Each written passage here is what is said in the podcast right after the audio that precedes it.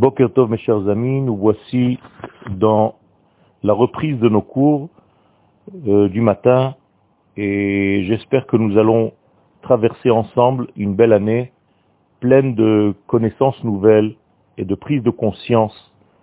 Euh, cette fois-ci, je vous propose, je nous propose à tous d'étudier le sujet qui concerne notre euh, identité, autrement dit le peuple d'Israël et la notion d'Israël d'une manière générale.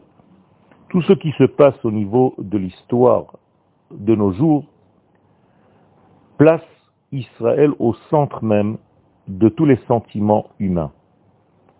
Il n'y a aucun sujet aujourd'hui qui est aussi prédominant et d'une manière paradoxale, le peuple d'Israël et la notion Israël restent méconnus.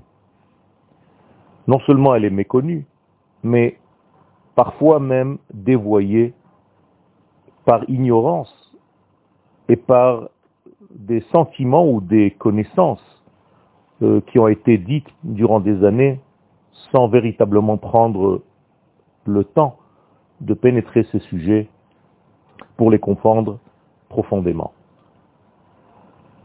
Le sujet Israël est tellement grand, d'autant plus qu'il touche et la politique, et l'histoire, et la morale humaine, et la religion, et la théologie d'une manière générale.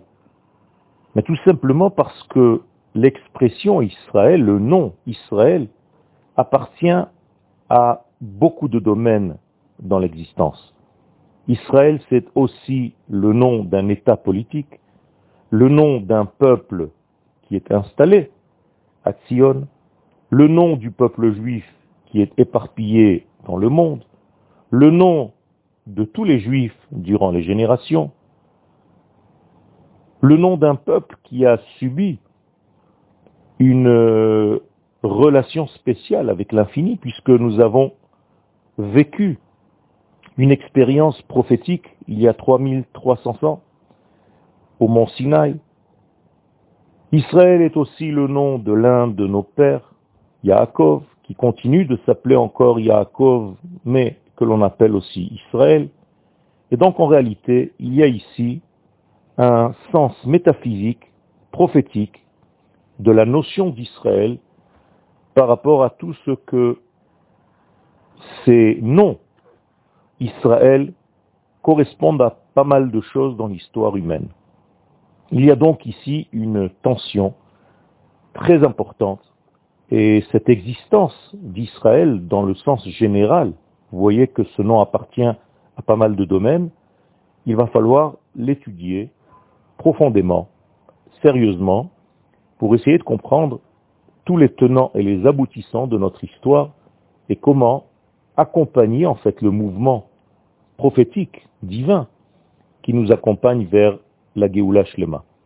Je vous propose donc, Bezrat Hashem, petit à petit, doucement, de développer ce sujet. Et si vous avez des questions, bien entendu, il y a aussi la place de les poser et nous essaierons avec l'aide d'Akadosh Baruch d'y répondre. Merci de votre écoute. Bezat Hashem, nous ferons et nous réussissons. Shalom Uvracha.